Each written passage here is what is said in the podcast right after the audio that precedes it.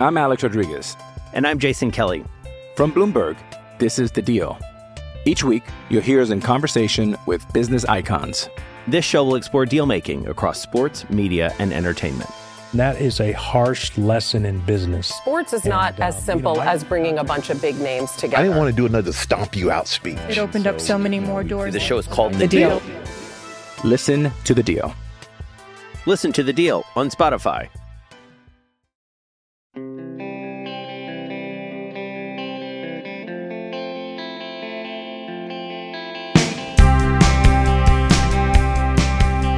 Wait, Freddie Gaudreau and Anthony Angello have been demoted to the taxi squad so that Mark Jankowski can play some more.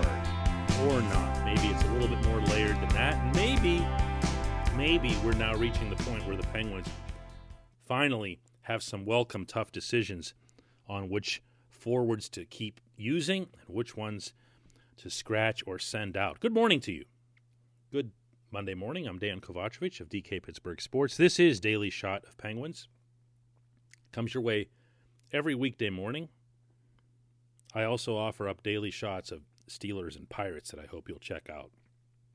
Penguins are practicing later this morning, 11 a.m. Cranberry. I'll be there for that to cover that for DK Pittsburgh Sports. And especially in the 10 minutes leading up to the session, in the first five minutes of the actual session, I'll be watching breathlessly to see which players come through the gate, which ones could be making a return, which ones might have been out there a little early to do some independent skating or getting closer to returning. That's what happens when you have a team that's got a bunch of injuries. That's the way you handle practice. You're just watching for who's wearing the caution jerseys and the non caution jerseys uh, who does what with the skills coach, who participates in which drills, what are the line combinations, and all that other stuff. Teddy Blueger looks like he's getting ready to come back. That's kind of what I'm taking from this. There are moves like the ones yesterday that really don't mean much of anything. The Penguins are tight up against a salary cap, and there's certain things that they can do by moving guys to taxi squads or to Wilkes-Barre where they go back and forth, and it saves X amount of dollars, uh, not to be cheap, but to stay under the cap as much as possible to allow for maximum flexibility when it comes to trade time. I don't believe for a second anyone has soured on either Gaudreau or Angello. I do believe that the coach likes Jankowski increasingly more than he did about a month or so ago, and and that's fair. Jankowski's been better, and Jankowski's also a member of the penalty kill. Never underestimate the latter when it comes to making lineup decisions. But the more fun lineup decisions come from mapping out lines. And once you start doing that, and you start seeing which players you like, which players you want to keep in the lineup, you see that it's getting tough. You see that it's getting tough. And we're going to give that a shot today. This portion of Daily Shot of Penguins is brought to you by Fubo TV.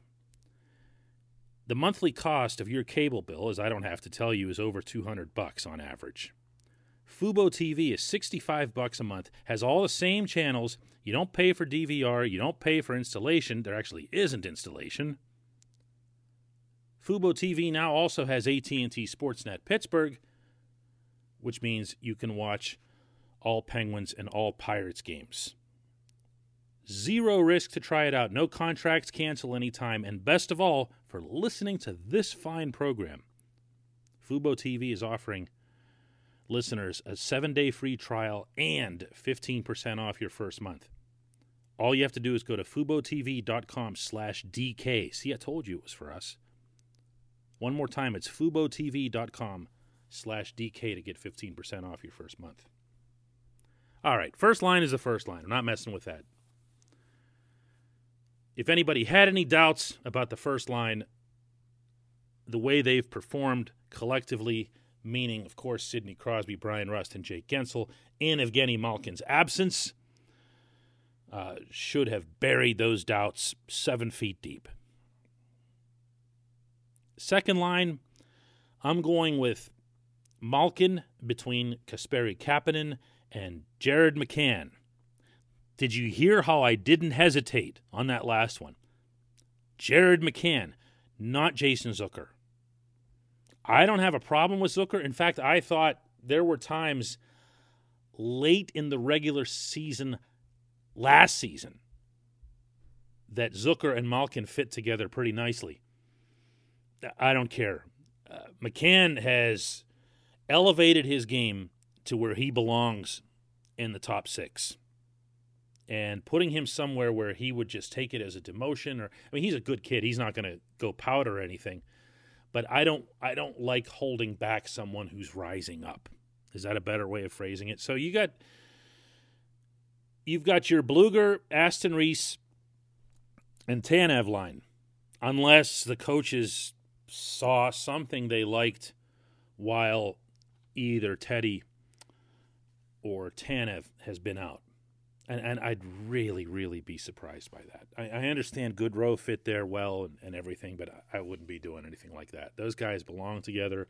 Uh, they're so effective defensively, checking the other team's top line. That is, whenever you're not playing Boston and Sullivan insanely matches Sid against Boston's top line, and it never goes well.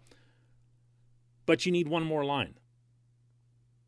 And you can just say, all right, well, here's here's my line are going to be the three players that I like the most out of what's left. And you're going to say Gaudreau, Zucker, and Angello.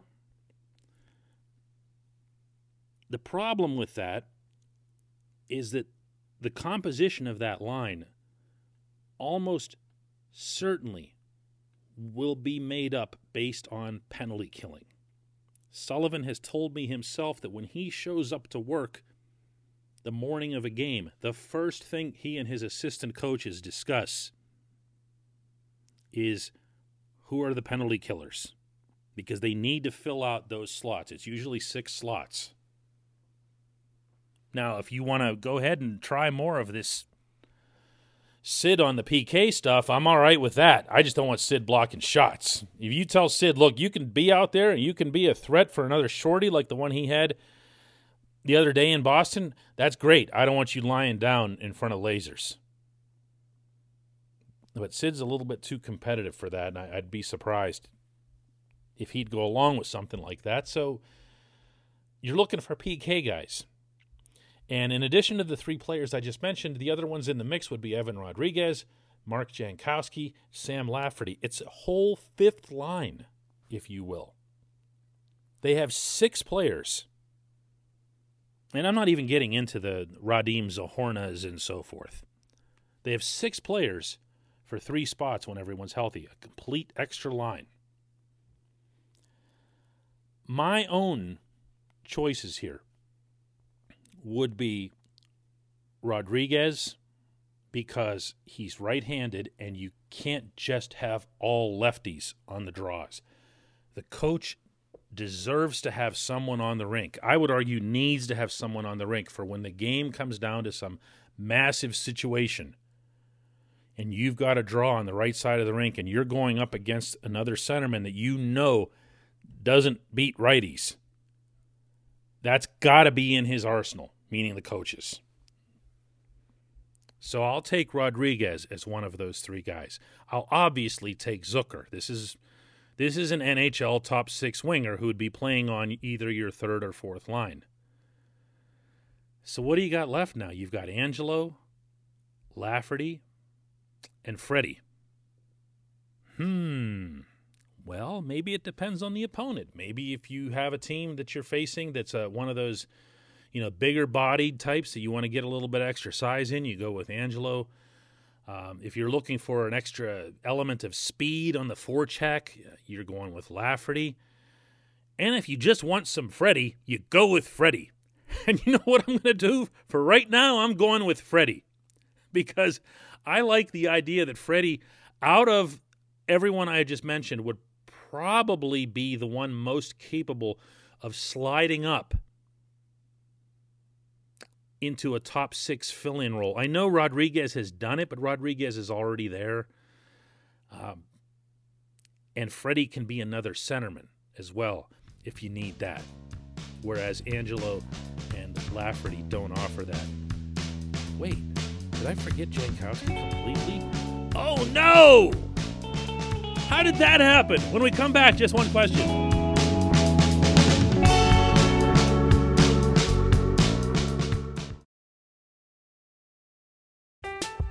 I'm Alex Rodriguez. And I'm Jason Kelly. From Bloomberg, this is The Deal. Each week, you'll hear us in conversation with business icons. This show will explore deal making across sports, media, and entertainment. That is a harsh lesson in business. Sports is not And, as um, simple you know, I- as bringing a bunch of big names together. I didn't want to do another stomp you out speech. It opened up so many more doors. The show is called The Deal. Listen to The Deal. Listen to the deal on Spotify. It's Kaley Cuoco for Priceline. Ready to go to your happy place for a happy price? Well, why didn't you say so? Just download the Priceline app right now and save up to 60% on hotels. So, whether it's Cousin Kevin's Kazoo concert in Kansas City, go Kevin, or Becky's Bachelorette Bash in Bermuda, you never have to miss a trip ever again. So, download the Priceline app today. Your savings are waiting. Go to your happy place for a happy price. Go to your happy price, Priceline.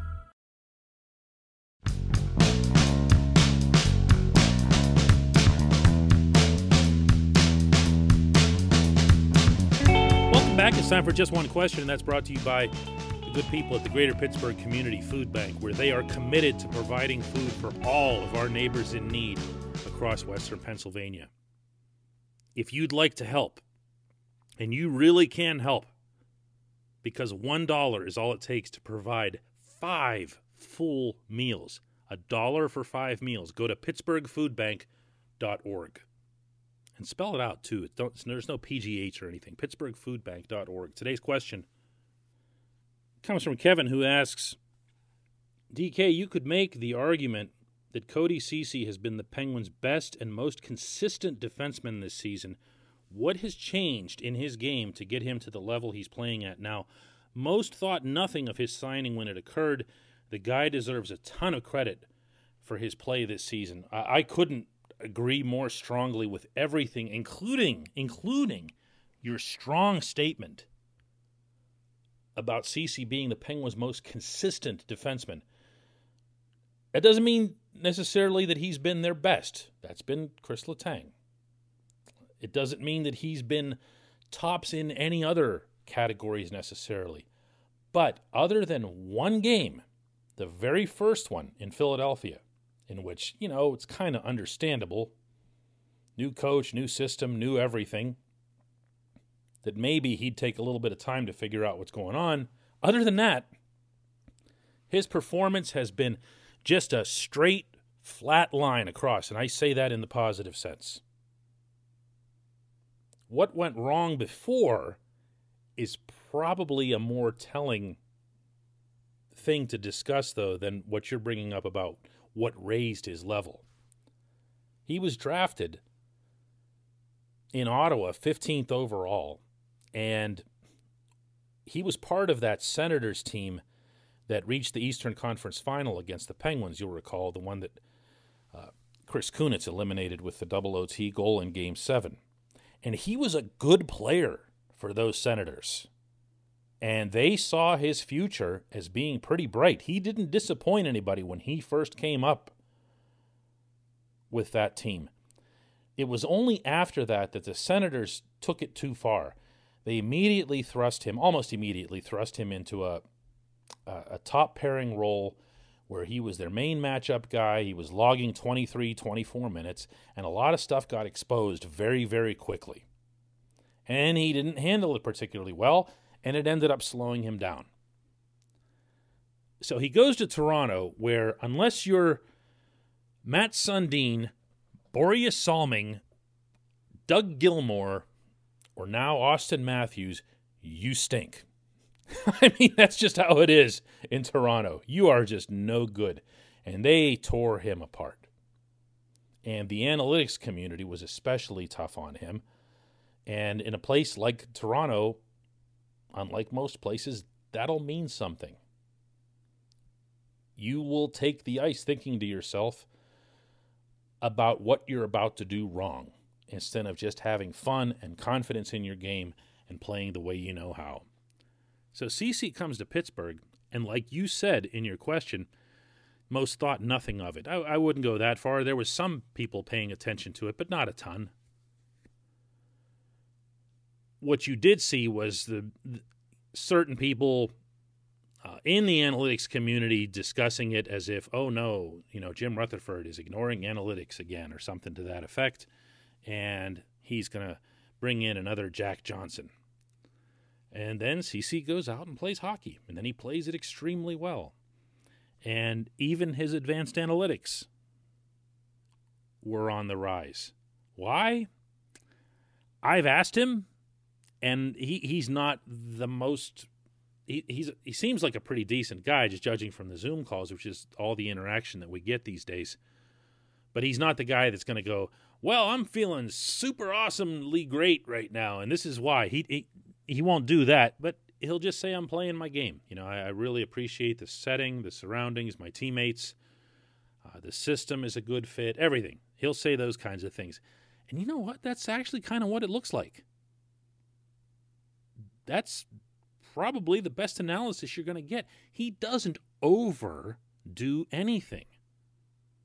Even when you see him join the play, as he did when he scored his goal in Boston over the weekend, it's responsible. He's not losing his mind. Uh, he's not leading the rush or creating his own breakaways like his partner is capable of doing, meaning, of course, Mike Matheson but he stays within himself.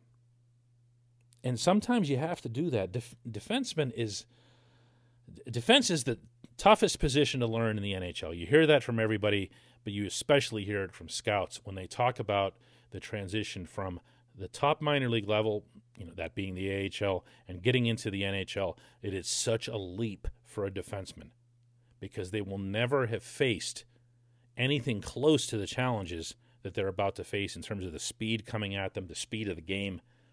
There's no way to prepare for that. You can't manufacture it. The AHL doesn't do that.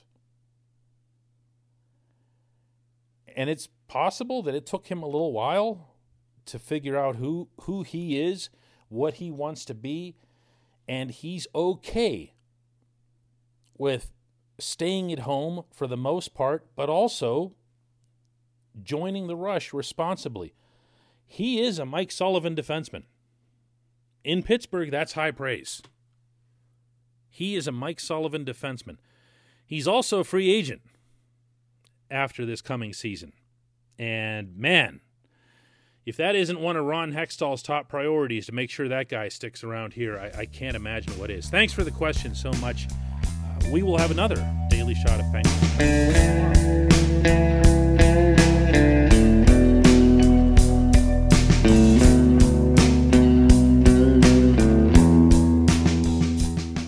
Point Park University in the heart of downtown Pittsburgh, they understand there's no substitute for real world experience and career building connections. Their innovative curriculum engages students with distinctive experiential learning opportunities. Point Park's pioneering co op program empowers qualified students to work in full time, paid positions with their corporate partners while earning college credits. Visit pointpark.edu/slash works to learn more. Career ready. That's the point. Point Park University. Your front door, your car, your gym locker, your gun. Safety is a habit. Learn more about how to keep guns safe and secure. Visit projectchildsafe.org.